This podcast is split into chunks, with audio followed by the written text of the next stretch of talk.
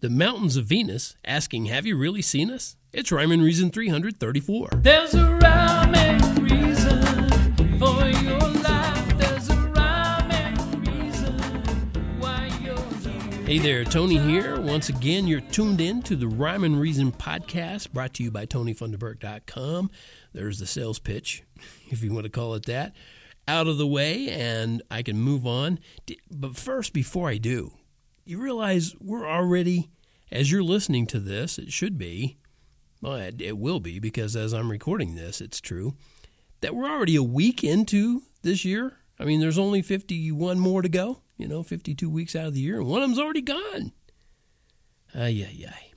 Time passes by so quickly. But I'll uh, get back to the point here, talking about those majestic young mountains of Venus. What does that have to do with anything at all here on Earth, right?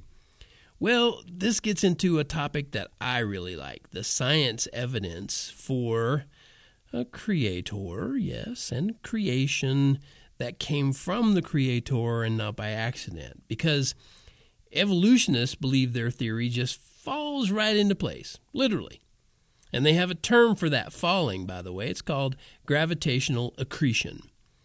And, um, you know, it's a fancy way of saying that things just sort of fell into place due to gravity. All the, all the uh, materials in the universe before it formed, and the solar systems and the galaxies before they formed, they fell into place during, uh, due to gravity. But their theory falls apart from the high rocky slopes of the mountains of Venus. Now, what in the world am I talking about, right?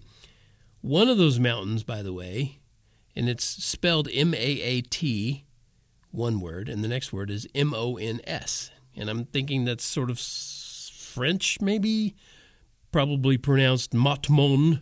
But anyway, just know that it's a high, high mountain. It's even higher than our own Mount Everest. Yep. And, uh, you probably wouldn't have to wear parkas to climb it, though, because the atmosphere on Venus, according to the research I've uh, looked into, is a toasty 860 degrees Fahrenheit. and I got to tell you, it's even hotter than Arizona by a few degrees. But you know what? Ain't no mountain high enough to reach the conclusion that evolution is true. According to science, by the way, that little phrase right there, according to science, is a leak. A leak? is a link? Just got my new mouth and I can't do a thing with it. Uh, that little phrase, according to science, is a link on tonyfunderberg.com forward slash mountains of Venus that will take you to this science that I'm talking about. Uh, according to that science, lead melts at 622 degrees Fahrenheit and zinc at 787 degrees Fahrenheit. And remember, both of those numbers, by the way, are cooler, if you want to call it that, than the 860 degrees Fahrenheit on uh, Venus in their atmosphere. And since the atmosphere on Venus is even hotter than both of those melting points, how do those mountains keep standing?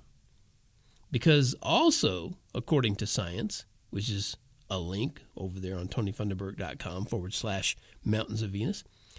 The surface rocks, uh, if that was all that had happened, they would be weak or tar like, you know, kind of put your finger right through it almost. And that doesn't sound like a recipe for high, dense mountains.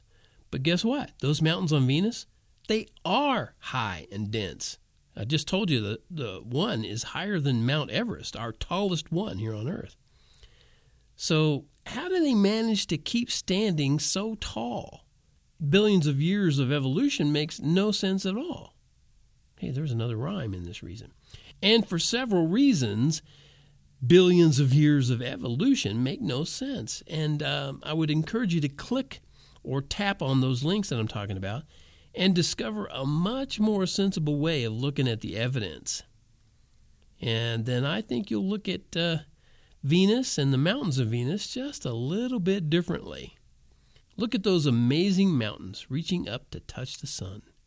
How can they remain majestic? How can they not come undone? Temperatures are in the hundreds, yet their rocky slopes are steep, rising high above the surface, their foundations strong and deep. Gravitational accretion doesn't make a bit of sense. Strong support is necessary for those mountains high and dense. Evolution can't explain it. Rocks below are cold and strong. Evidence shows contradiction in assumptions passed along. Study those amazing mountains, and I hope a bell is rung loud enough to wake and show you Venus, just like us, is young. That does it for this episode of the Rhyme and Reason podcast. I'll be sharing a little music on the next episode, so you definitely want to tune into that. Unless you don't like the music, then you definitely don't want to tune into that because I'll be sharing some music. Did I mention I'll be sharing some music? Yeah, okay. All right. Now, uh, thank you so much for tuning in. And uh, I hope to be sharing also some more mountains of evidence for how life has rhyme and reason because God made you. There's a rhyme